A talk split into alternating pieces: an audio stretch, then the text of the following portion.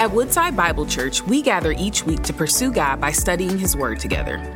Many of us often wonder if going to church is worth it. But what if we told you God has a beautiful design for the church that very much includes you? The book of 1 Timothy speaks to these truths. And if each of us submits to them, our church will function as the loving family God intends. Join us this week as we look at the answers to the question Church, why bother? Well, um, you know, we kicked off a series last week called A Church Why Bother? And we're kind of talking through in the season where so many are opting out of church, why choose Jesus and why choose uh, church? And last week we talked about one of the big reasons was uh, for spiritual family. But I told you throughout the series, I want you to hear two testimonies. First, the testimony of Scripture. We'll look at God's Word in a moment, but from people as well. And today I want to invite back up to the stage uh, Pastor Joe Crabb. Um, how many appreciate Joe? Joe is a phenomenal uh, leader and member of our team. But I realize that with so many of our team members, so often you know the what of their job, the role that they play, but you may not know the why, why they've chosen Jesus, why they've chosen to serve the church, why they've chosen church, again, in a season where so many have opted out. And so often it's because of God's love and grace, even and in spite of the tragedy we've gone through. And so I asked Joe if he'd be willing to share just a little bit yeah. of his story. Yeah, Joe? thank you. Yes, yeah, so I've had the privilege of calling Woodside my home uh, since I was 10 years old.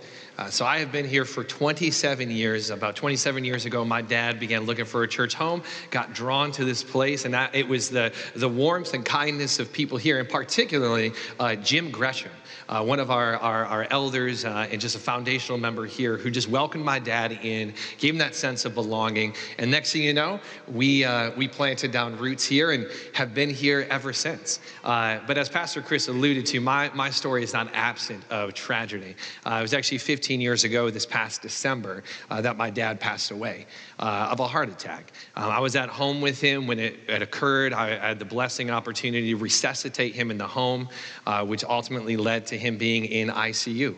Uh, and he was in ICU for 11 days before finally passing. Uh, and there are two moments in particular that stick out to me during our time, those 11 days in the ICU, in which you really do feel that, that church family uh, and the truth of Scripture of us bearing with one another. Uh, that knowing that my brothers and sisters were praying for us as you felt that peace that surpasses all understanding in Christ Jesus. Those two incidences were one, um, it seemed there was one night midway through that my dad wasn't going to make it through to the morning. Uh, and in that moment, you know, texts got sent out, and within probably an hour or two, uh, the ICU lobby at Troy Beaumont, which, if you've sadly ever had to be there, is not very big, uh, was filled with over 100 or so brothers and sisters in Christ, uh, just gathered together for encouragement, for prayer, um, and to be a comfort with their presence. Uh, the other one was there is a night in which it was clear that my mom needed to go home. Uh, she'd obviously had been camped out there every night. and She needed to go home, but kind of didn't want to go home because she didn't want her husband and my father uh, to be alone. And so there was a guy, member of our church, his name was Keith Murray. And he just said, Debbie, I'll stay. And for, for that reason, to be a comfort and encouragement, he just stayed up through the night next to my dad. So my dad didn't have to be alone. So, man, you talk about church family. Yeah. That's church family right there. Yeah. Yeah. First off, Joe, thank you for just sharing from your heart. Yeah. Um, you know, when I listen to your story, I think about how many people have gone through uh, hurt yeah. or pain or tragedy. And we all know that that can lead us one or two directions. And for a lot of people, instead of running to God, bitterness, anger, disappointment, resentment sets in, and they run from God, they yeah. run from church. So I want you, if you could, for a moment, what would you say to a person who maybe is angry? God, why did you let this happen? Um, thinking about opting out of church or, yeah. or, just running from God. What would you say yeah. them? Yeah, three, three things. One, I'd say I understand that pain and that frustration. The, the questions of, man, there's a hundred people gathered here. Why didn't you answer the prayer and sustain life? And where God has, has showed it to me is, who am I uh, to, to doubt that my father wouldn't, wouldn't be okay with the fact if his life led to one more person being drawn closer to Christ, that that is a life worth spent, well yeah. spent, uh, which is true. Um, the other is running to the church. You really get to experience all the more grace and redemption. Uh, I experienced God's grace just a few weeks after my dad had passed when uh, in the lobby here, uh, Tom Bagwell, one of our, our members here, I'm friends with his son Drew, stopped me. And I didn't know Tom's story. Uh, you, you pass each other, but we don't often get to know each other. Uh, and he shared with me about how his dad had passed away when he was young. And just shared with me, hey, you are not alone you will experience God's grace all the more, and you will experience God's redemption through it. And really, that's the other reason why running to the church is that through your own pain, you ultimately get to see God redeem it um, as He uses it to draw you closer to Him and as He uses it in the life of others. I'm so grateful for the many spiritual fathers that God has placed in my life, um, whether in big ways or small ways, from Sam Rafa to Mike Upton to Pastor Doug, um, but to experience God's redemption through being able to be a spiritual father to yeah. others, to sit across from kids and students and the like. Um, not not fully maybe identifying with their, their tragedy, but being acquainted with grief as our yes. Savior is, just to be able to remind them um, as Christ works in and through us of the comfort that's found in Jesus. Um, sometimes the best thing we can do is just remind somebody that they are loved and they are not alone. And so, in that way, I get to experience God's redemption, yeah. and that pain gets well put in perspective when you get to be a comfort to other people. Well, you're a blessing, man. Yeah. Thank Thanks, you. Joe. Appreciate, Appreciate you. Appreciate you. Um, when, when I say we're spiritual family, I, I, pray that that's what we would experience. I, I realize the church is not a perfect place, but I pray that in your moments of tragedy that you would know that you are loved, that you are seen by God, and that that love will be experienced through the church family.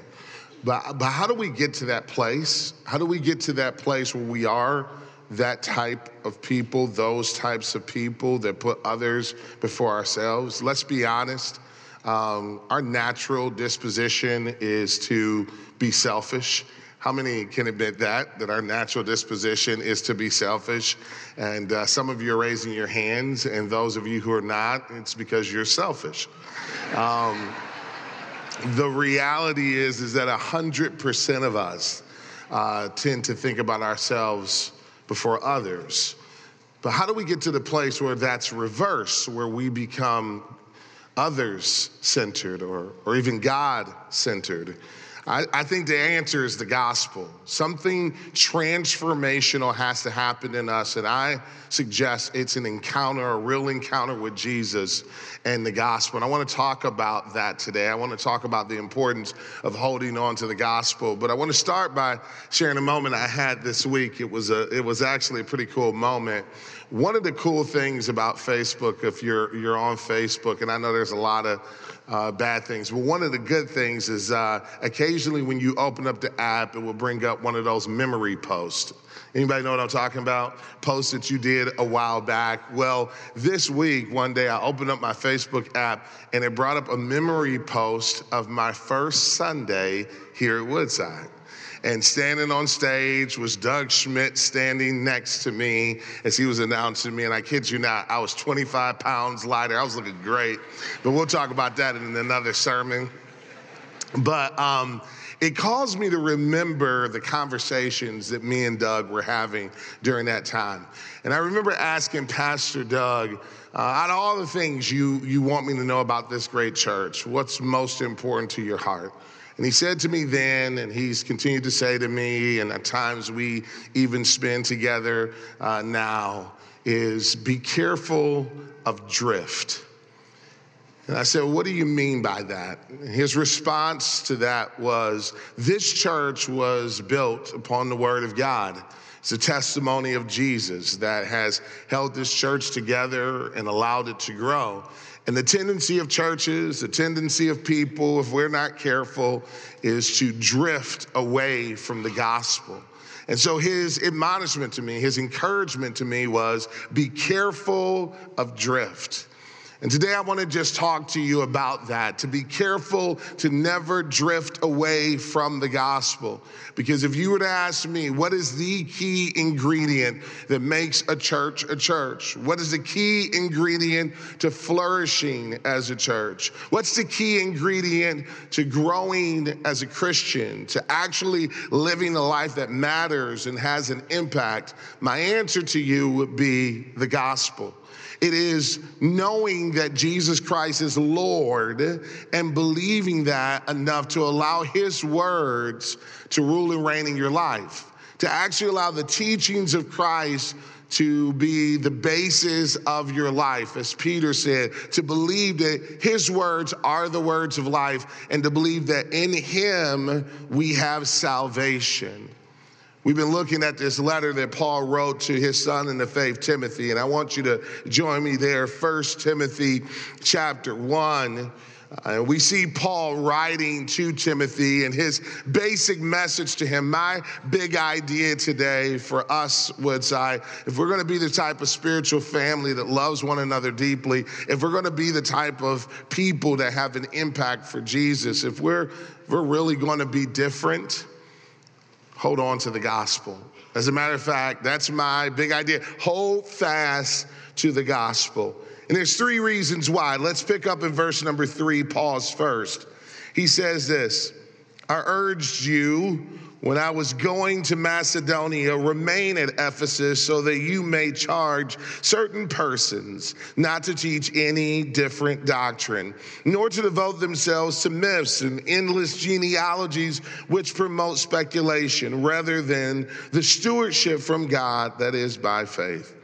The aim of our charge is love that issues from a pure heart and a good conscience and a sincere faith. Certain persons, by swerving from these, have wandered away into vain discussion, desiring to be teachers of the law without understanding either what they are saying or the things about which they make confident assertions.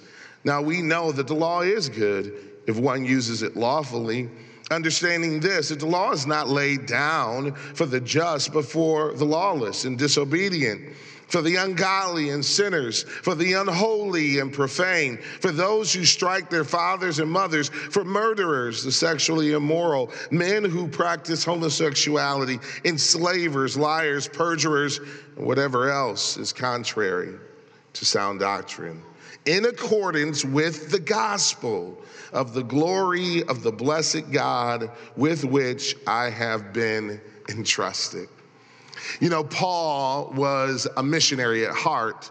If you know anything about his ministry, you know that when God called Paul the way he wanted him to serve him. And we all serve God in unique and different ways, but Paul's way of serving God was to go on missionary journeys and start churches where there were none, to preach the gospel where it had not yet been preached. And so he went on three of those missionary journeys, and each one was either to start churches or to go back to the churches he had started to strengthen and encourage them.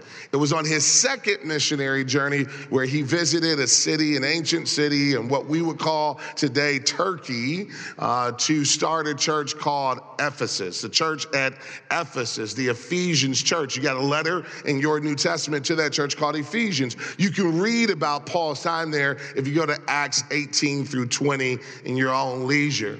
But Paul, having started that church, recognized that it's not enough to start a church. Every church needs to be strengthened. Every ter- church goes through seasons where, where it needs to be built up. The gospel needs to be reinforced. Elders and spiritual leadership needs to be uh, trained up. And so, Paul in verse number three says, I urge you, Timothy, when I told you to remain in Ephesus, when I sent you to Ephesus, I gave you a charge. And what was the charge? The charge, in essence, was to hold on to the gospel because Paul had heard that there were false teachers who had snuck in and began to teach a different doctrine. Folks, I just want to say this that when the gospel is lost, the power is lost. That when uh, your preacher turns into a self help guru, when all you hear from the sermons are uh, pop psychology, social science, cool cliches, then the church has lost its power. Its power to do what? Its power to live out verse number five. What does verse number five say? It really is the key ingredient to what we heard in Joe's testimony. Paul says it simply the aim of our charge is love. It's a love that is a transformational love. All of this, all of this leads to a love that is powerful enough to bring healing in tragedy.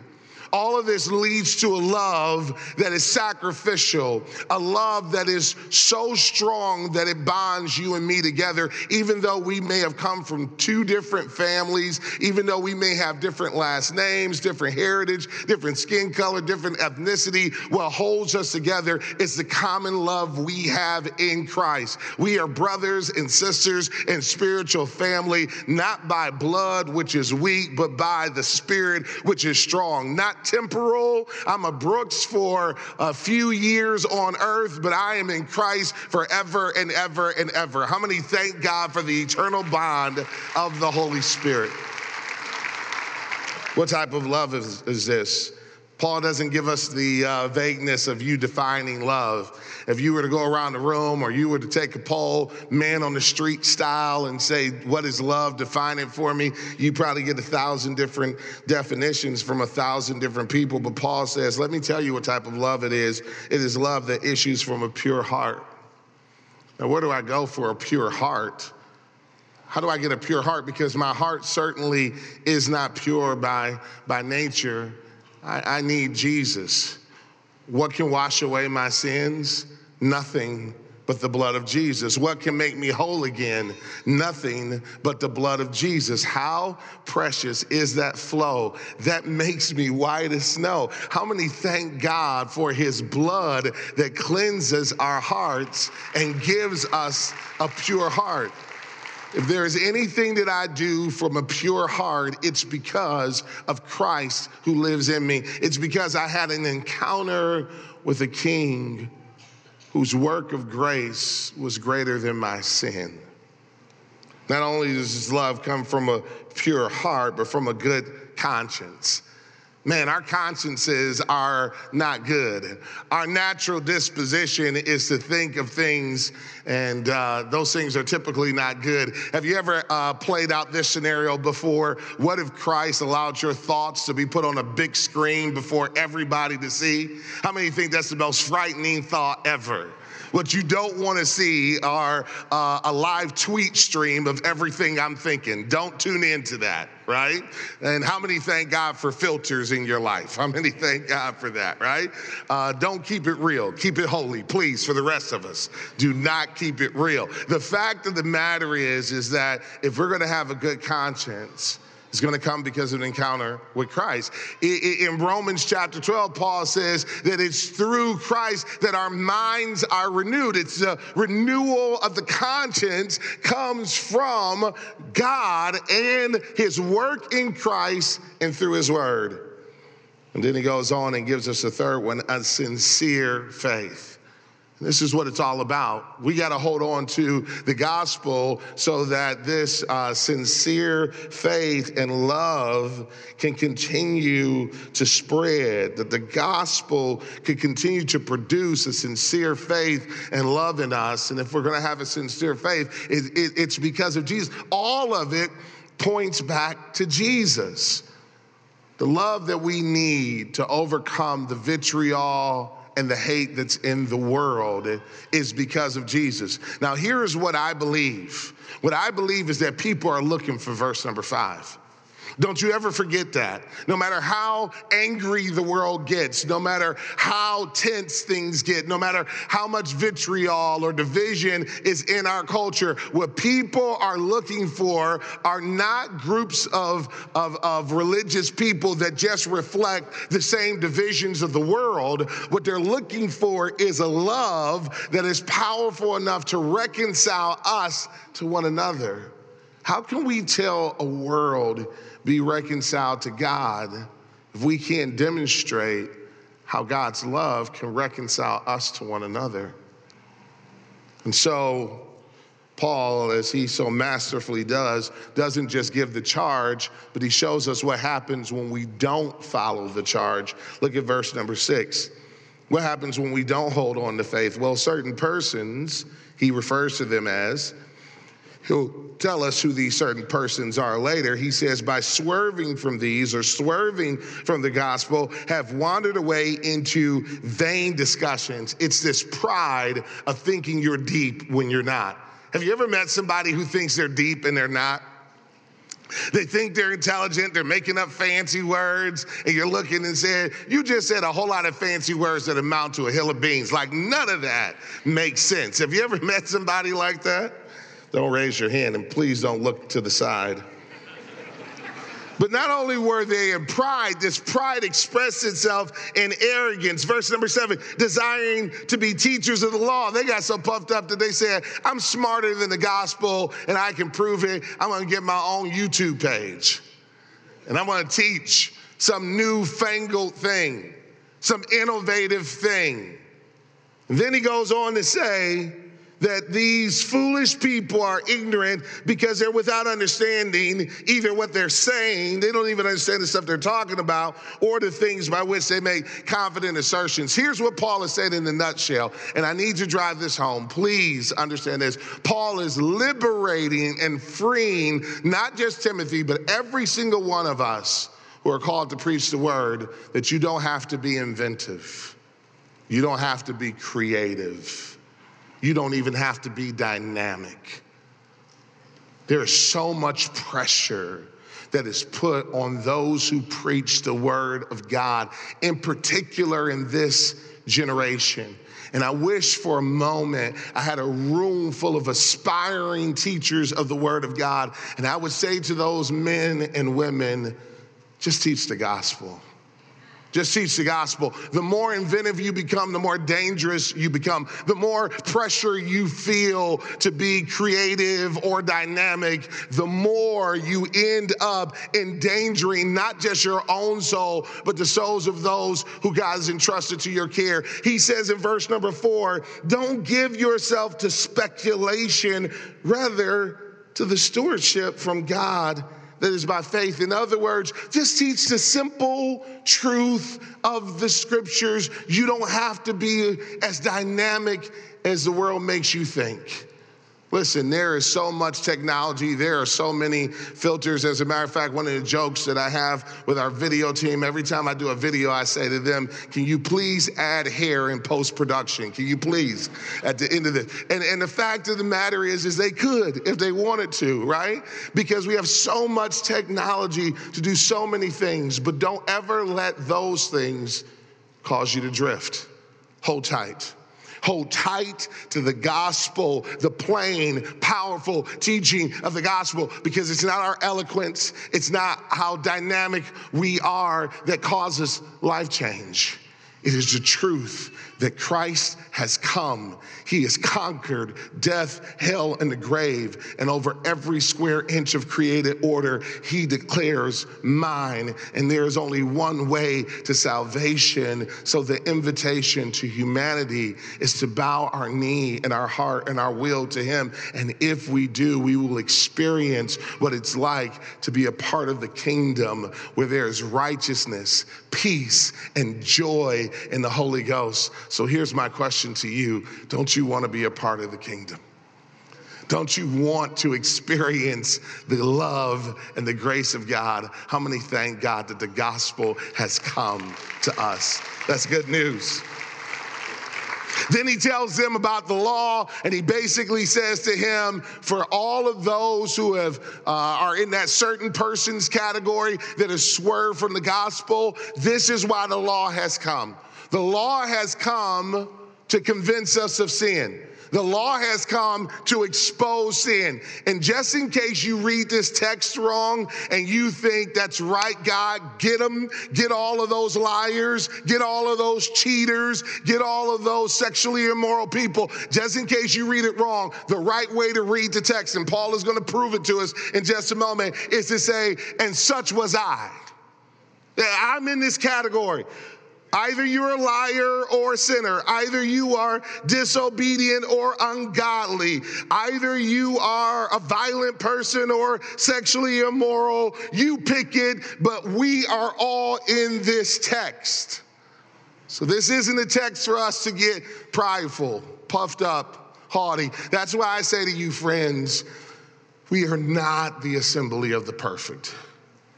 We are those who are convinced of our own failure and also convinced that what he did on Calvary is greater than what we did on earth, and that salvation is found in him. Amen. Well, the second reason he tells us to hold on to the gospel is so sinners can be saved. And these next verses, I got to tell you, are arguably the most beautiful in Scripture. And that's a bold statement, but I think he'll prove it. Listen to what he says in verse number 12. I thank him who has given me strength, Christ Jesus our Lord, because he judged me faithful, appointing me to his service. Though formerly I was a blasphemer, persecutor, an insolent opponent, but I received mercy because I had acted ignorantly in unbelief. And the grace of our Lord overflowed for me with faith and love that are in Christ Jesus. The saying is trustworthy and deserving of full acceptance that Christ Jesus came into the world to save sinners, of whom I am the foremost. But I received mercy for this reason that in me, as the foremost, Jesus Christ might display his perfect patience as an example of those who were to believe in him for eternal life to the King of the ages, immortal, invisible, the only God, be honor and glory forever and ever. Amen. Paul says, I'm convinced of two things, friends. I'm convinced that he called me to this. That he called me not to him, not only to himself, but he also called me to be an apostle. He called me to preach the gospel. I am convinced of that, but I am also convinced that I am totally unworthy of that calling. He says, Listen, he, he called me, but can you imagine Paul in his apostolic interview? Can you imagine Paul sitting before the other apostles and maybe Peter asked the question? This is all my mind. This is the way I work. That's why you don't want to read my tweet stream. But uh, he, he, can you imagine Peter saying, Hey, uh, tell me three qualities that really make you qualify for this? And Paul looking up and saying, Well, the only thing I got to my credit is that I used to be a blasphemer, persecutor, and oh, yeah, I was also really a violent opponent of the gospel. Like, can you imagine them looking at each other like, does he know what job he's applying for? Like, James, did you not tell him what we were looking for? These are not the qualities that you would think would make an apostle. And what Paul is trying to convince you and me of is that I'm not here because of my resume. That, salvation is not based off of you and I doing something so good that God is obligated to save us. That, that we're not, again, the assembly of those who are so impressive that God says, I need them on my team. Paul says, I brought nothing to the party.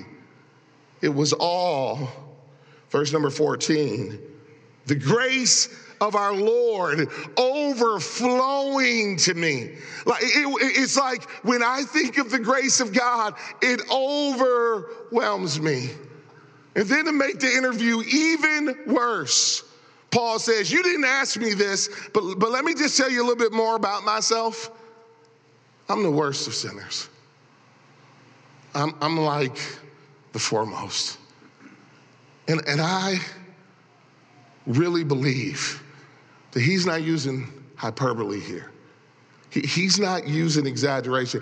I believe that Paul felt this way about himself. And I'm so grateful that he did. Because there have been times in my life when I have felt this way about myself.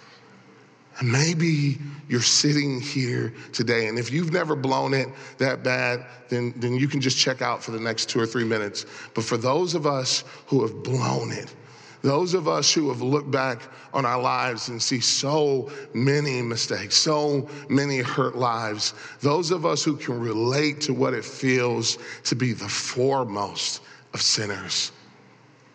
Paul says, I get it. I've been there.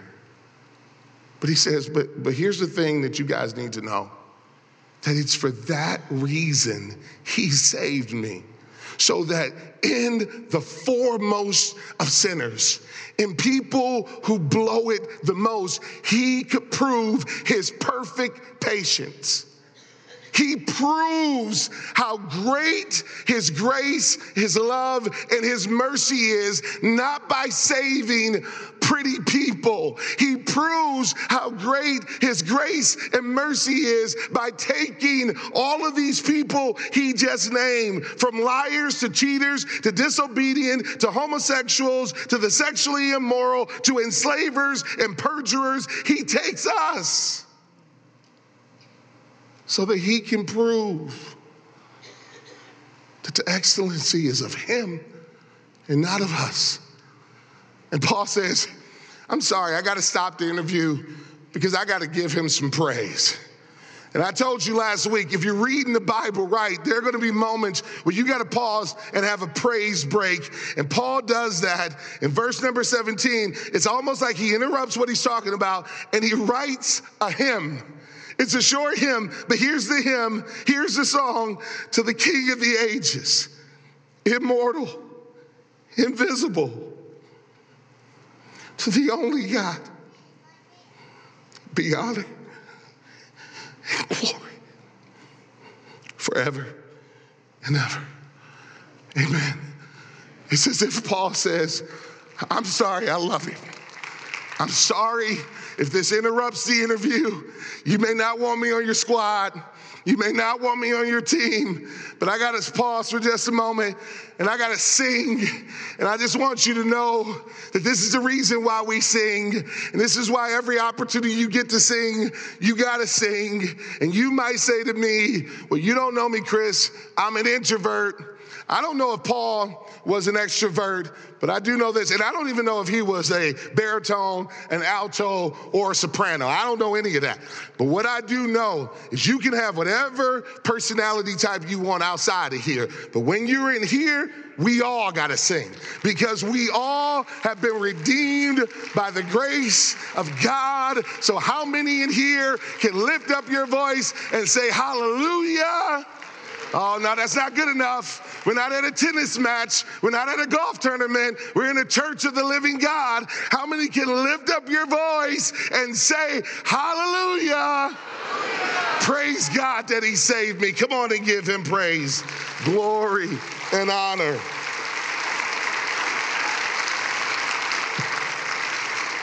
And I'm over time, but let me just land the plane. And Paul says the third reason uh, he, wants us to know if he can save Paul, he can save anybody. Third reason well, you got to hold on to the gospel so that your faith won't be shipwrecked, so that shipwrecks can be avoided. He says in verse number 18, this charge, he goes back to the charge I entrust to you, Timothy, my child, in accordance with the prophecies previously made about you, that by them you may wage the good warfare. He says it's going to be a fight to hold on to your faith. It's not going to be easy. But hold on to those prophecies. Hold on, in other words, to the word of God. Now, I'm sure he's thinking about Timothy's ordination, his call to the ministry. Maybe there were godly men or elders or uh, people who spoke over his life. Maybe at your baptism, you have people speak over your life, or maybe at the point of your salvation. But he says, hold on to those promises and hold on to the word of God. Wage good war that by them you may wage good warfare. Verse number 19, holding faith and a good conscience by rejecting this. Some have made shipwreck of their faith. Among them, uh, among whom, rather, are Hymenaeus and Alexander, whom I have handed over to Satan, that they may learn not to blaspheme. Notice what he just did. He says, Timothy, I've shown you some good examples, namely what Christ has done in me. Now I got to tell you some bad examples of what it looks like when you let go of the gospel. And he goes from certain persons to Hymenaeus and Alexander. And even in our generation, there are people, churches, pastors that were prominent. Thousands loved them, people followed them, but the church lost the gospel. And then it just blew up and exploded right in front of our eyes. Friends, when we lose the gospel, we've lost the power. I never want us to be a group of people that just get together because we like the same programs or we like the same preacher or we like the same singers. It's the gospel that's the secret ingredient to the church. So that's my message today. Hold on to the gospel. Leaders come and go. Hold on to the gospel. I keep calling it the secret ingredient. You know, if you've ever been a cook, and I, and I don't fancy myself as one, you know the danger of missing a key ingredient. I'll never forget the first time I tried to make a cake.